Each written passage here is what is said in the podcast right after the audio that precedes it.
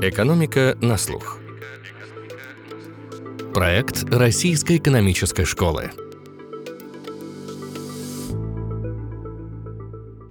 Всем привет! Это «Экономика на слух», с вами Филипп Стеркин, я редактор подкаста «Рэш». Последнее время мы стали делать иногда двухсерийные выпуски, когда обсуждаем что-то очень глобальное и набралось много интересного материала. Вот и этот выпуск получился двухсерийным, потому что в нем мы обсуждаем глобальное в буквальном смысле слова. О глобализации говорим с выпускником РЭШ, профессором экономики Сиднейского университета Владимиром Тяжельниковым. Мало какое экономическое явление подвергается столь ожесточенной критике, как глобализация, и мало какое явление превозносит относится так, как глобализация. В первой серии выпуска мы будем больше говорить про историю, волны глобализации, теорию, промышленную политику, про грань между полезной и вредной защитой отраслей. Беседуем о роли доллара в глобальном обмене, о том, может ли появиться мир, где все будут торговать, расплачиваясь множеством разных валют. Владимир отвечает и на критику в адрес глобализации. Например, мы говорим о том, может ли взаимовыгодный в теории обмен привести к тому, что одна страна будет специализироваться на богатстве, а другая на бедности. И одновременно же мы говорим о том, как за лозунг лозунгами защиты рынка часто оказываются лоббисты, и как за их выигрыш платит вся страна, особенно когда эти лозунги подхватывают популисты. Ну и скажу еще, что во второй серии выпуска мы будем больше говорить про современность.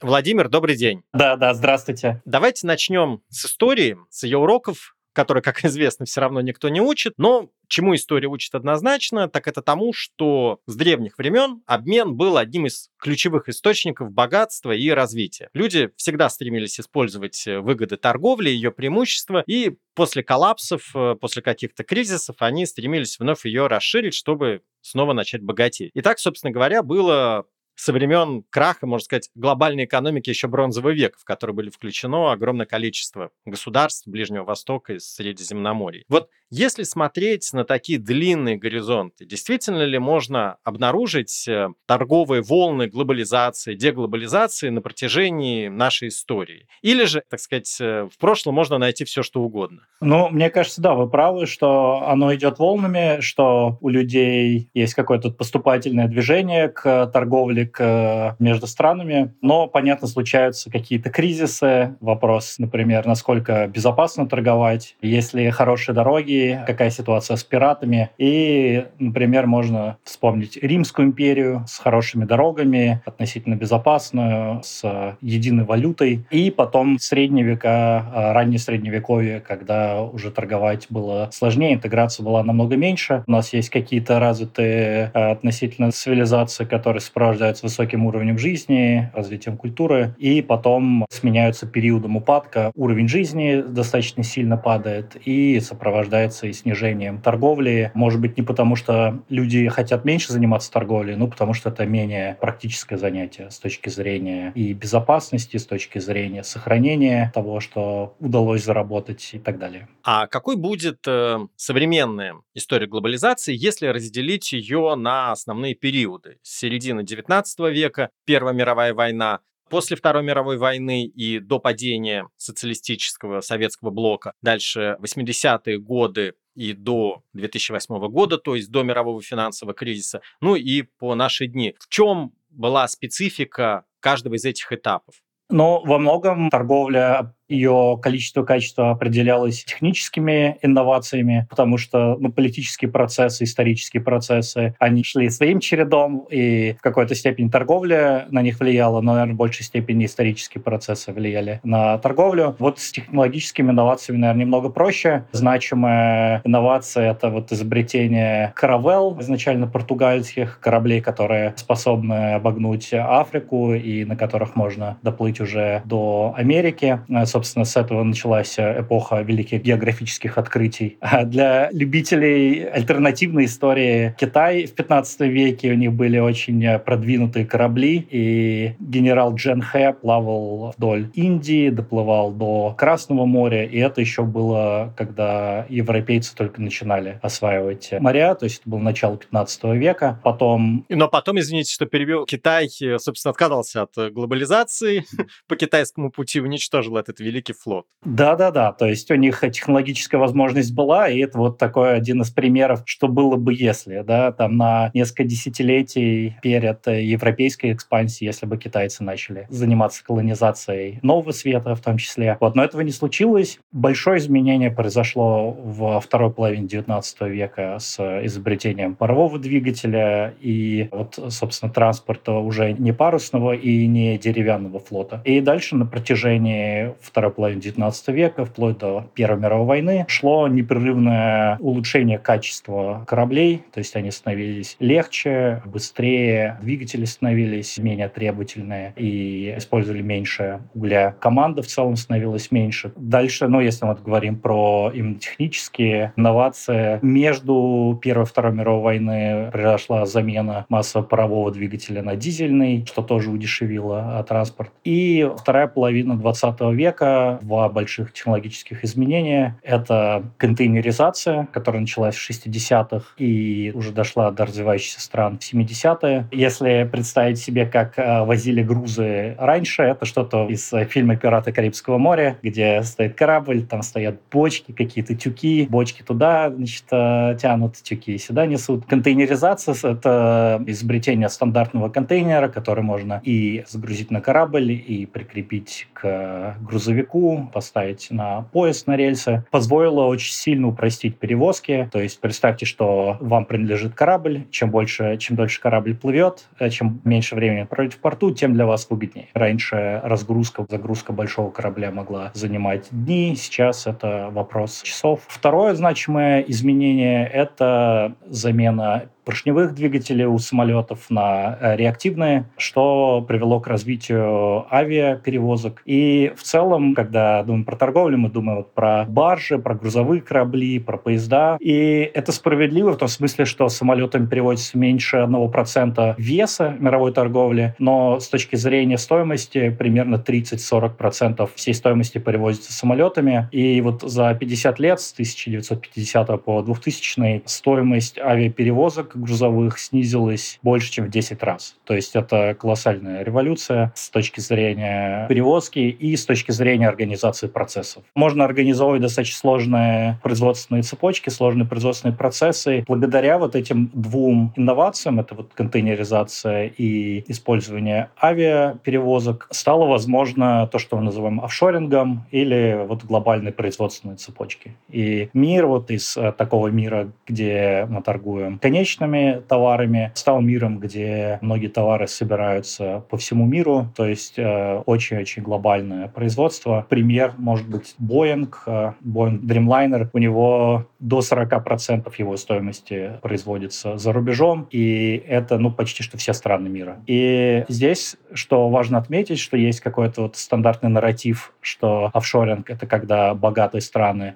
переносят производство бедные страны, что, конечно же, присутствует, существует, но большая часть, если не большая часть производственных цепочек, она приходится на потоки между развитыми странами. Вот, например, мы знаем Rolls-Royce как э, фирму, которая производит дорогие автомобили, ну и бог с ними. То есть в целом не будет Rolls-Royce, кажется, что не сильно наша жизнь изменится. А между тем их а, основное направление бизнеса — это производство двигателей для Боинга. И вот если вы летали Боинг, Боингом. Скорее всего, двигатель был произведен Rolls-Royce. Это британская компания, у которых тоже есть а, фирма-партнеры по всему миру. Тоже производится все не полностью в Британии. И вот когда торговля от торговли с законченными товарами стала переходить в фазу торговли промежуточными частями, компонентами, это началось в 80-е, и вот 90-е, 2000-е произошел бурный рост, э, развитие этого, которое во многом стало возможно благодаря и развитию в сфере телекоммуникаций коммуникации с э, значительным уменьшением стоимости, как-то возможность организовывать производственные менеджерские процессы между разными странами в разных часовых зонах. Это стало не запретительно дорого, а вот как технологически более-менее возможно.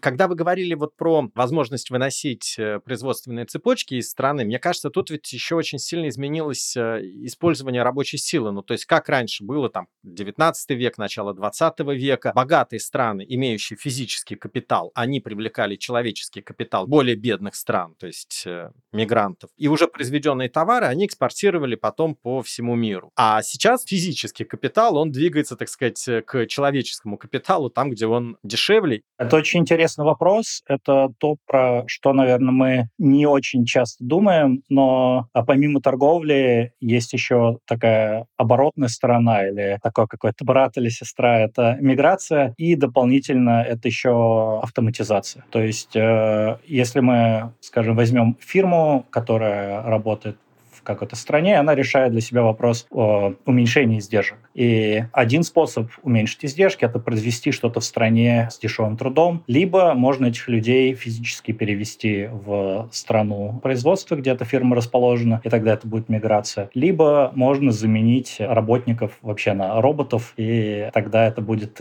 третий путь. Соответственно, когда один из путей не до конца доступен по разным причинам, очень часто он заменяется другими каналами, и фирмы могут менять свои стратегии. А если поговорить про теорию, вот э, Дэнни Родрик, э, один из самых известных экономистов, занимающихся изучением международной торговли, он давал такое описание этих этапов с точки зрения экономической мысли и роли государства. То есть первый этап, если мы говорим о конце 19 века, это эпоха золотого стандарта, парадигма, что чем меньше государства, тем лучше, свободная торговля, свободное движение капитала, сбалансированная разумная макроэкономическая политика. Второй период, э, период Бреттон-Вудского режима после Второй мировой войны, это рост роли государства. И третий этап, который начался с конца 80-х, с начала 90-х годов, это такой неолиберальный нарратив гиперглобализации, снова главенствуют свободные рынки, и некоторым образом это такое частичное восстановление парадигмы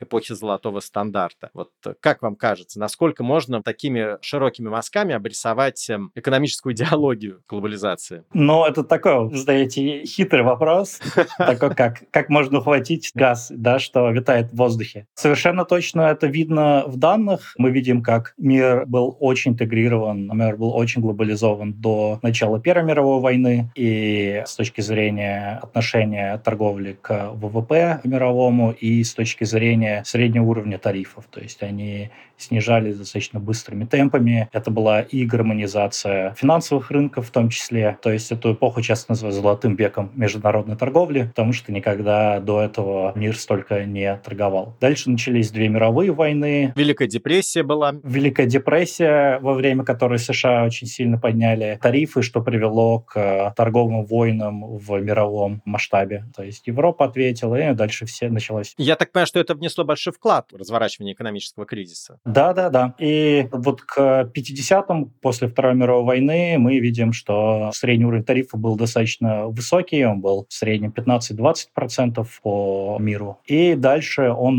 последовательно снижался на протяжении десятилетий, вплоть до нашего времени. Сейчас средний тариф составляет 3%.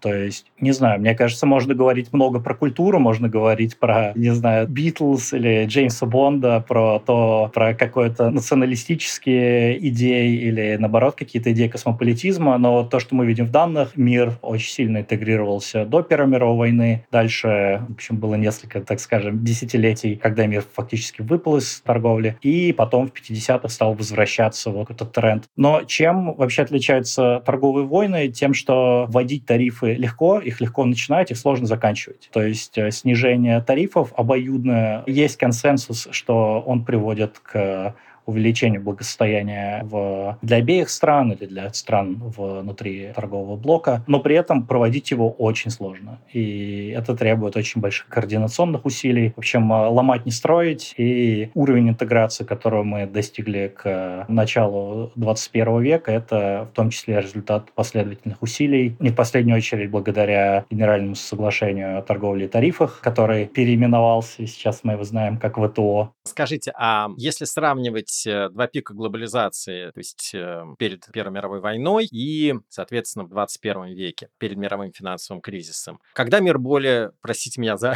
такой примитивный вопрос, был более глобализирован, скажем так, был более единым с точки зрения торговли? Или это некорректно сравнивать? Мне кажется, это вот э, такой вопрос, на который хочется дать короткий ответ, и какой бы короткий ответ мы не дали, он будет неправильным. То есть э, это очень разные просто структурно мировая экономика, очень разная с точки зрения состава членов, очень разная с точки зрения того, чем и как торгуют. То есть сейчас, например, мы видим развивающиеся страны, да, Азия намного больше включена, и не только с точки зрения вывоза природных ресурсов, да, а в том числе как э, партнеры как внутренний большой рынок и как индустриальные державы в том числе. Потом, опять-таки, изменилось качество торговли из торговли какими-то простыми материалами и простыми товарами мы живем в мире взаимосвязанном, в мире глобальных производственных цепочек. И две трети мировой торговли приходится именно на торговлю частями и компонентами. То есть, если вы остановите любой танкер, вскроете случайный какой-то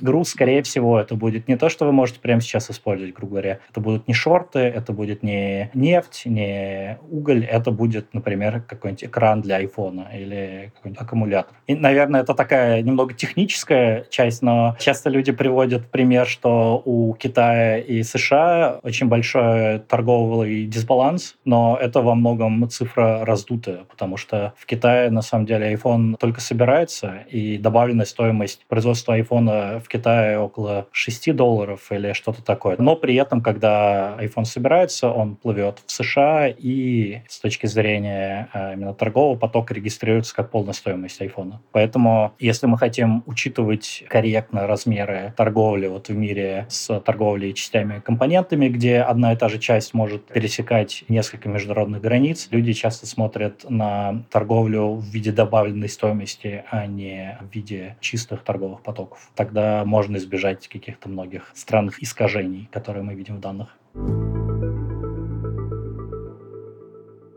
Мы с вами вспоминали золотой стандарт, и вы говорили много про такой фактор, как технологии. А какую роль в глобализации, в мировой торговле играет э, валютная система? Ну вот опять же, от золотого стандарта до там современного уже доллара. И как может повлиять на мировую торговлю снижение роли доллара, если это будет происходить? Очень хороший вопрос. Давайте начнем, может быть, пораньше. О, с удовольствием. Да, что в доллар это не, скажем, первая валюта, которой пользовались по всему миру. Можно вспомнить и римские динарии, и флорентийские флорины, и венецианские дукаты, и многие другие валюты, которые пользовались большим уважением, которые были в ходу не только со странами, которые эту валюту выпускали, но и между третьими да, торговыми партнерами. Более того, например, каждая из этих трех валют была в ходу на протяжении нескольких веков. То есть э, доллар далеко не уникальный пример. Скорее, наоборот, какой период истории не взять, будет как минимум одна или две валюты, в которые люди верят и которые люди используют для обмена. Сейчас, во-первых, у нас есть доллар, но не будем забывать про евро. То есть фактически мы живем в мире такой дуополии валют, что в целом, а, наверное, хорошая новость, что вся мировая система или мировая торговля не зависит от только одной валюты. И в этом смысле будет уместнее говорить, наверное, про эпоху биметаллизма. Мы как-то про нее почему-то забыли, но на протяжении 100 лет в Европе с конца 18 века по вторую половину 19 века часть стран пользовались серебряным стандартом, часть стран пользовались золотым стандартом, а Латинский монетный союз в течение вот как раз примерно 100 лет, это Франция, Швейцария, Италия и Бельгия, у них было две резервные валюты, это были золото и это было серебро. Вообще-то была достаточно стабильная система, то есть, как я уже сказал, она существовала 100 лет, а курс золота к серебру был зафиксирован примерно в районе 1,15 на протяжении 200 лет. То есть это ну, невероятная стабильность двух металлов. И Почему это все распалось? Есть разные версии, но та, которая, насколько я знаю, доминирует, это, ну, в общем, почти что случайно. Пруссия выиграла франко-прусскую войну, и они решили переходить с серебряного стандарта на золотой стандарт. Ну, в том числе в рамках объединения Германии, потому что как-то было им и удобнее, уместнее использовать золото, и решили, раз уж происходит объединение, то провести такую масштабную реформу. Как раз э, было очень кстати, что они получили достаточно большую контрибуцию контрибуции от Франции в виде золота, и они решили использовать это золото в том числе, чтобы фактически перезапустить всю свою финансовую систему, продать все серебро, которое у них есть, и заменить его на золото. Соответственно, самый большой обменный пункт в Европе была, конечно, Франция, и они пришли к Франции с тем же, что они только что от них получили в рамках выигранной войны с контрибуциями. И Франция ограничила обмен серебра на золото. В частности, они боялись, что, к примеру, Германии последуют другие страны. Если все страны перейдут с серебряного стандарта на золотой, то очень невыгодно остаться единственной страной, которой есть и золото, и серебро. Потому что золото будет нужно всем, серебро будет не нужно никому. И поэтому Франция достаточно сильно ограничила обмен золота на серебро, что привело в целом к панике. Люди поняли, что вот 200 лет всегда можно было поменять по примерно фиксированному курсу золото на серебро, а сейчас вдруг нет. И вот страны, которые были на серебряном стандарте, начали выходить э, максимально быстро из серебряного стандарта и приходить на золотой. И в итоге больше всех пострадала от этого, собственно, Франция и вот Латинский монетный союз. То, что у них были самые большие запасы серебра, и они, в общем, испытали достаточно большие потери. Если говорить более широко, вообще какую проблему решает золотой стандарт или вот наличие такой валюты, которую используют разные страны для обмена. Одно — это снижение транзакционных издержек, вы просто не платите комиссию за обмен. И второе — это уменьшение валютных рисков. При этом, если происходит такая большая гармонизация, как вот, например, монетный союз или Бреттон-Вудская система, это требует усилий, требует координации с стороны всех участников, многих стран, и в значительной степени ограничивает их независимую монетарную политику. То есть, с одной стороны, стороны, торговать становится легче, с другой стороны, как-то реагировать на кризисы, скажем, печатать деньги становится сложнее. И если мы посмотрим на современную Европу, там они приняли евро, да, еврозону, произошло на нашем веку. И в целом, наверное, можно думать про это, про какую-то реинкарнацию золотого стандарта с точки зрения именно торговли. То есть она решает оба вопроса. Внутри Европы нет как таковых валютных рисков и нет транзакционных издержек. Поэтому наверное, немного более уместно сравнивать современную ситуацию бивалютной торговли с именно биметаллизмом, с э, вот, э, концом 18 и первой половины 19 века. То есть, если сейчас э, роль доллара она начнет как-то уменьшаться, это может оказаться негативным фактором для международной торговли. Я бы не сказал. То есть, мне кажется, люди голосуют ногами. У нас есть как минимум одна запасная валюта – это евро, в которой точно так же можно торговать, проводить транзакции. В худшем случае есть э, британский фунт и иену, которые не такие большие проценты торговли, но которые существуют. Для Америки это будет, наверное, не очень хорошая новость, но я не вижу какой-то вот угрозы именно мировой торговли с тем, что будет снижаться значимость доллара доллара. Люди просто пользуются тем, чем им удобно. И опять-таки вот то, что мы видим в истории, что всегда есть одна-две валюты, которые обеспечивают движение товаров а, по миру. Это просто очень удобно. И если это будет не доллар по каким-то причинам, будет что-то еще. Мне сложно представить а, какой-то сценарий не совсем пессимистический, не совсем апокалиптический, где у нас не будет ничего, и мы будем, не знаю, менять э, рубли на драхмы или бразильские реалы. Давайте дальше продолжим говорить про теорию, но приближаясь к современности. И вот начать я хотел бы с очень такой теории дискуссионной, поэтому, прошу прощения, у меня будет длинный вопрос. В вышедшей в 1817 году книге «Принципы политической экономии и налогообложения» Давид Рикардо сформулировал знаменитую теорию сравнительного преимущества. Используя в качестве примера торговлю вином и тканями между Португалией и Англией, он показал, что торговля может быть взаимовыгодной, если каждая страна специализируется на том, в чем она относительно более эффективна. И это подразумевает как раз предельную свободу торговли, ибо ну, смысла в барьерах нет. Повторюсь, что с момента появления этой теории копия вокруг нее сломана, ну, мне кажется, больше, чем на Куликовском поле. Критики теории Рикардо говорят о том, что такой подход может привести к тому, что одна страна если она существенно менее развита, рискует начать специализироваться на бедности, то есть на отраслях с убывающей отдачей, ну, там, сельское хозяйство или добыча сырья, а более развитая страна, она будет специализироваться на богатстве, то есть на промышленности, на отраслях, где отдача растет. Как вам кажется, насколько эта критика справедлива, или же критики, собственно говоря, все упрощают? Ну, мне вообще вот весь этот дискурс кажется немного странным, потому что теория Рикардо, вот мне не очень нравится, что ее называют теорией, я бы назвал ее принципом сравнительного преимущества, а, потому что это одна из каких-то фундаментальных э, принципов вообще того, как функционирует человечество. Это просто разделение труда, что сапожник сапоги делает, э, булочник печет булки, и вот они разделяют труд и генерируют какое-то богатство, увеличивая благосостояние. А инвестбанкир на Манхэттене генерирует э, финансы. Если вы будете брать курс по бакалаврский по международной торговле, мы первую лекцию или две поговорим про теорию Рикардо, а потом мы будем говорить еще 10 недель про всякие «но», про то, что еще происходит помимо сравнительного преимущества. Оно совершенно точно присутствует. Это драйвер обмена не только между странами, это драйвер обмена внутри стран, это драйвер обмена даже внутри домохозяйства. Это какой-то фундаментальный просто принцип. Дальше вопрос, правда ли, что торговля всегда приводит к увеличению богатства у всех участников, нет. Правда ли, что иногда свободная торговля может приводить к кризисам или каким-то проблемам? Правда. А, правда что всегда нужно придерживаться полностью свободной торговли? Конечно, нет. Это, наверное, похоже на такой, может быть, странный пример.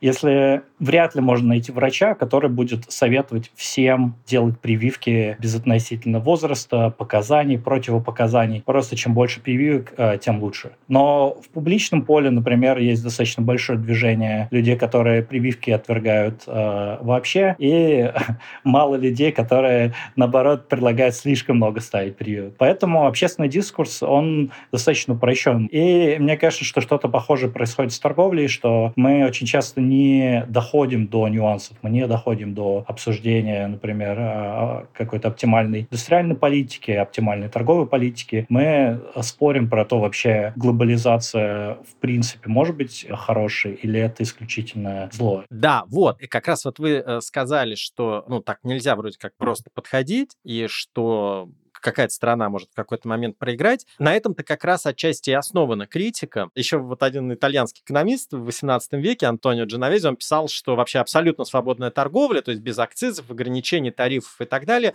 она встречается разве что на Луне. И особенно же редко она встречается в странах, которые лучше других понимают торговлю. На этом отчасти и основан упрек в адрес развитых стран, что как раз их промышленность, э, их индустрия выросла, в том числе за счет защиты своих внутренних внутренних рынков. И поэтому, вот, например, в 19 веке в Америке была в ходу такая поговорка «следуй не совету англичан, но их примеру». Ну и Америка, собственно говоря, их примеру тоже последовала. И вот, повторюсь, критики свободной торговли без барьеров, они утверждают, что развитые экономики, они помещают развивающиеся на Луну, а сами свои рынки и защищают, и поддерживают производителя субсидиями, кредитами. Вот вопрос скорее он об этой критике, о том, как происходит это разделение труда, кто на чем специализируется, и насколько такая открытость помогает специализироваться на производстве богатств, когда страна еще находится в слабой позиции? Да, да, очень хорошие вопросы. Давайте обсудим. Если мы говорим про 18 век, это в том числе эпоха торговых войн, это эпоха протекционизма, и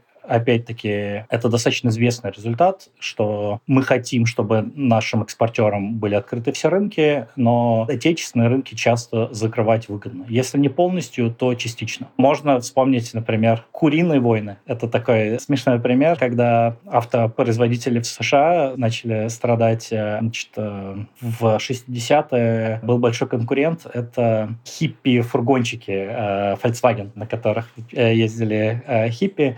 И они хотели запретить, собственно, эти фургончики, но в процессе запретили ввоз всех э, таких микроавтобусов из других стран. США ввели достаточно высокие тарифы. На это Германия и европейские страны ответили большими тарифами на курицу. Вот этот эпизод получил название «Куриные войны». И вот этот высокий тариф на микроавтобусы, которые ввели еще в 60-е, он до сих пор сохраняется в США. Его обходят тем, что ввозят, например, например, микроавтобусы без кресел, они проходят по категории несобранных товаров, и потом они просто прикручивают кресло, и таким образом этот очень большой тариф обходится. Да, соответственно, если страна может ввести тариф против импорта, можно даже посчитать, какой тариф нужно ввести. Очень редко имеет смысл вводить запретительный тариф, но можно ввести достаточно большой тариф, и это увеличит благосостояние внутри страны. Это известный результат. Проблема в чем? В том, что другая страна может сделать то же самое по отношению к нашему экспорту. И от этого мы теряем однозначно. И в этом как раз заключается суть э, то, то что пытается сделать ВТО, то, что пытаются сделать региональные торговые соглашения. Это медленно, постепенно снижать барьеры в обе стороны. Вы открываете нам ваши рынки, мы открываем вам свои рынки. И если мы посмотрим на историю глобализации, да, на снижение тарифов, мы видим, что все западные, все развитые страны, активно развивающиеся, они все снижают э, торговые барьеры достаточно активно. Значит ли это, что всегда во всех случаях оптимальная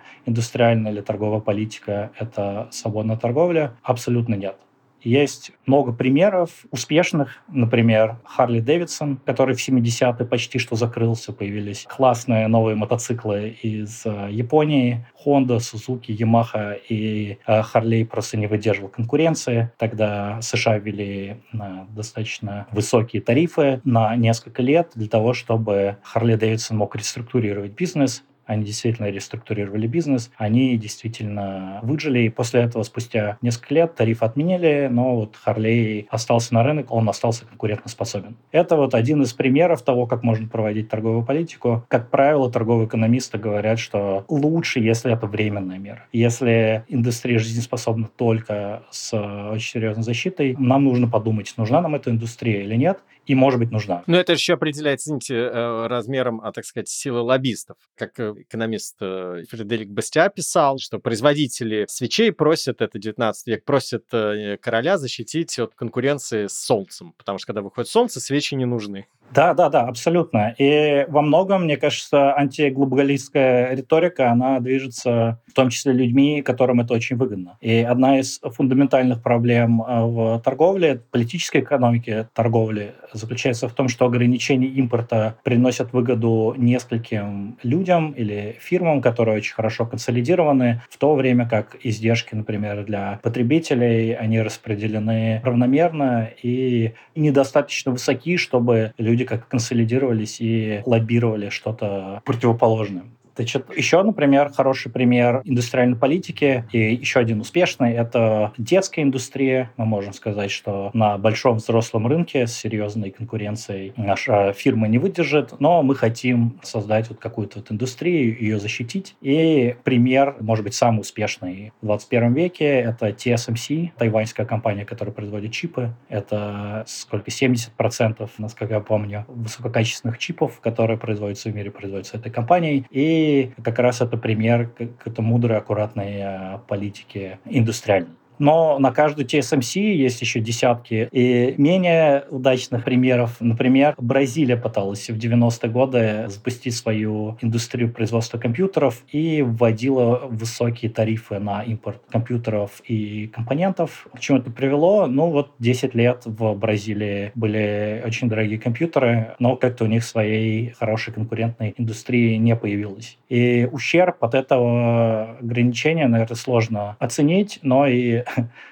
сложно переоценить, я бы сказал, потому что это использование компьютеров да, в любых областях, когда везде происходила активная цифровизация. Дальше, опять-таки, вопрос, нужно ли защищать индустрию или нет, иногда нужно, если мы думаем, что она не выживет сама, потому что маленькая или потому что у нее временные трудности. Иногда мы просто считаем, что нам важна эта индустрия. Пример может быть вот э, Франция, да, может быть французские сыры слишком дорогие, может быть они не конкурентоспособные, особенно на фоне вот этих огромных индустриальных промышленных комплексов. Но вот нам нравится, что у нас есть в стране такая красивая шато, куда можно поехать на велосипеде, там для туризма, это какой-то образ жизни, и есть, например, общественный консенсус, что мы хотим поддерживать э, от э, производителей сыра и вина сколько нужно. Денег не очень много, а как-то нам на душе тепло от этого. Еще один пример такого протекционизма — это культурный протекционизм. Тоже Франция или, например, Австралия вводит квоты на количество иностранных песен на радио, таким образом поддерживая местных артистов.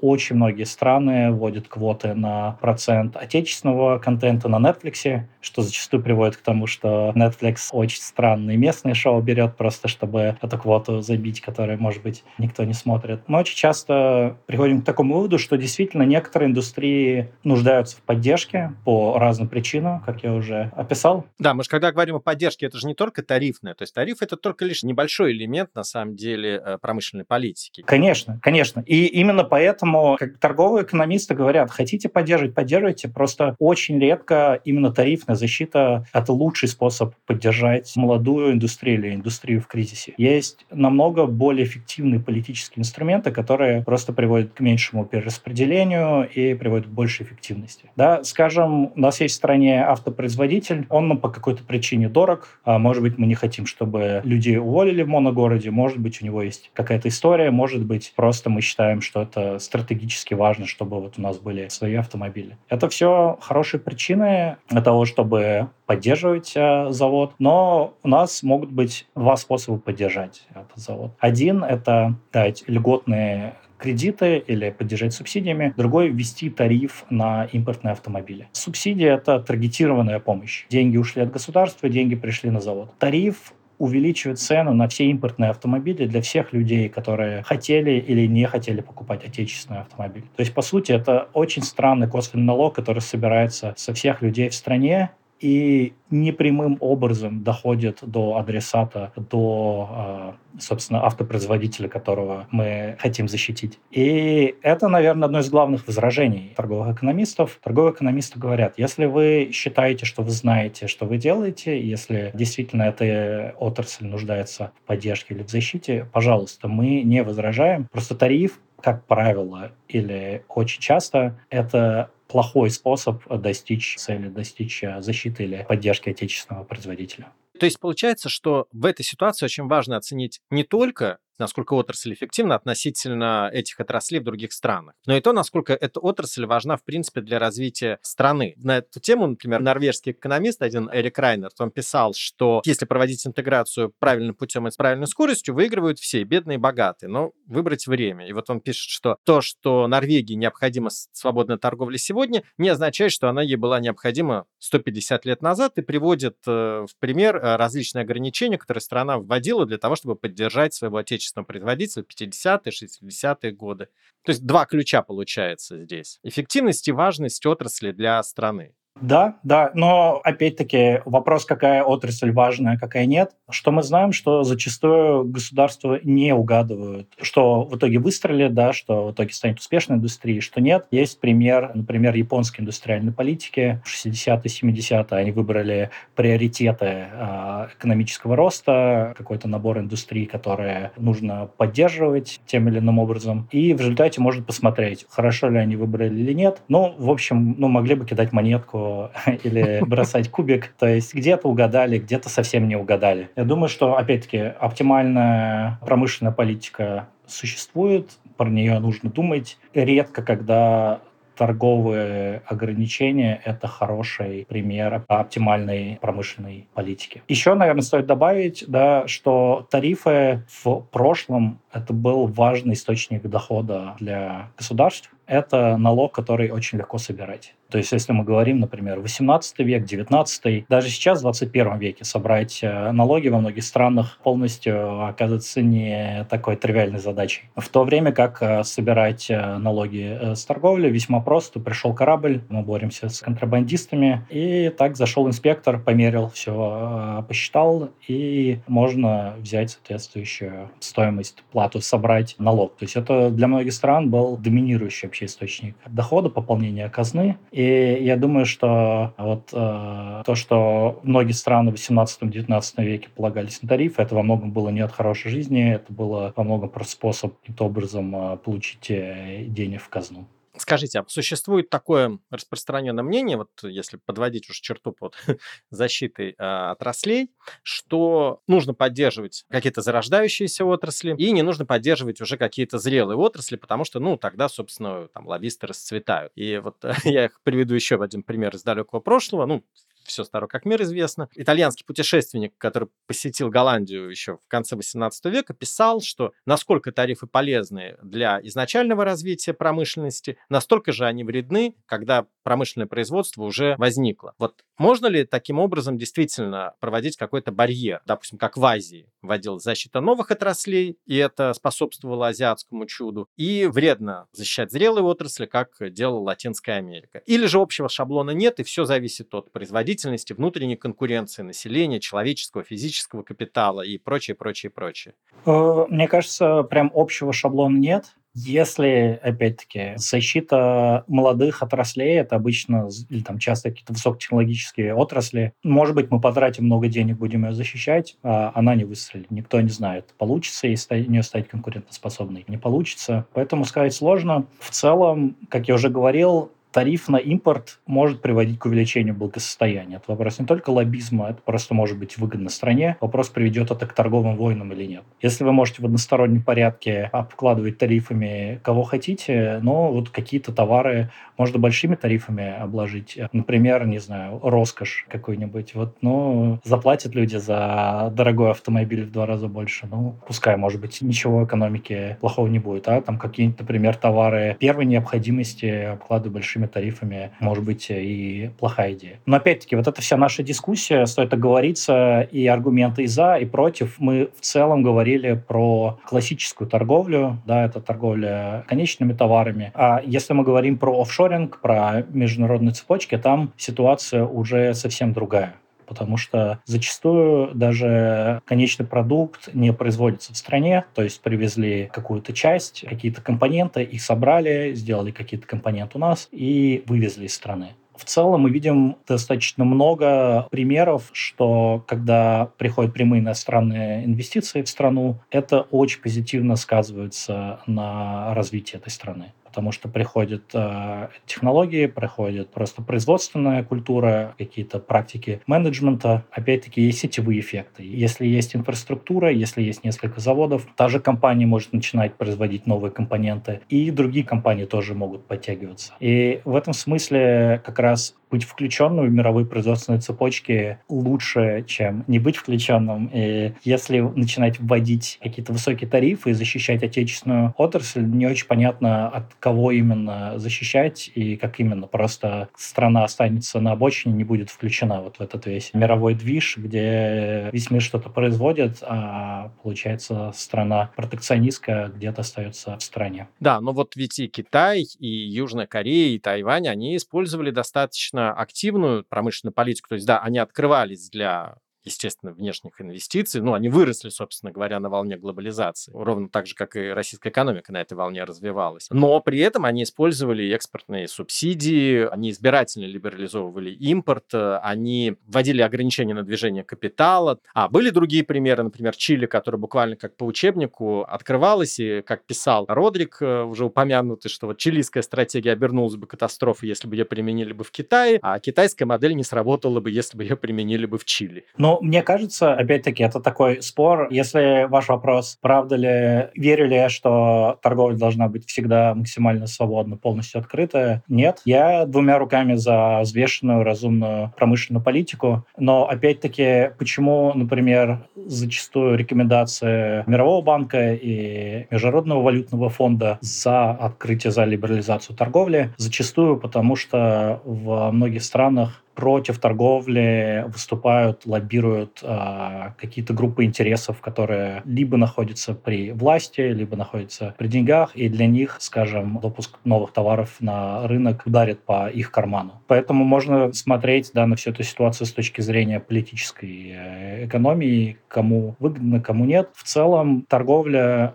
приводит к перераспределению. Кто-то станет богаче, кто-то станет беднее. Если в процессе много людей потеряют работу, целые города останутся заброшенными, это тоже будет гуманитарная катастрофа, и с этим что-то нужно делать. Например, мы видим в Европе, США был несколько десятилетий, они защищали свой рынок текстиля системой квот достаточно строго, которая просто не допускала импорт из Китая и других развивающихся стран. Она допускала, но сильно ограничивала импорт текстильной индустрии. Но в процессе в 2005 году эта квота была отменена. То есть было несколько десятилетий, в течение которых в Европе, в США было время, чтобы перестроить экономику, чтобы подготовиться вот к наплыву, скажем, китайских товаров. Если посмотреть на фактически любое соглашение, региональное торговое соглашение, там снижение тарифов идет постепенно. Это может быть 1% в год, да, растянутый на 10, 15, 20 лет. Чтобы это не было каким-то большим шоком. Ну вот вы когда говорили про Европу, про США, конечно, вспомнил сразу, что вот как раз на волне вот недавно недовольство глобализации, она, точнее, использовалась популистами как такой повод разжигать недовольство, что вот так глобализация способствует неравенству, что простые рабочие проиграли, выиграли банкиры. Ну, хотя были, насколько я знаю, исследования, которые показали, что глобализация была далеко не ключевым фактором в росте неравенства. Например, та же автоматизация сыграла большую роль. Ну, вот э, это такой удобный был повод для популистов, удобный аргумент.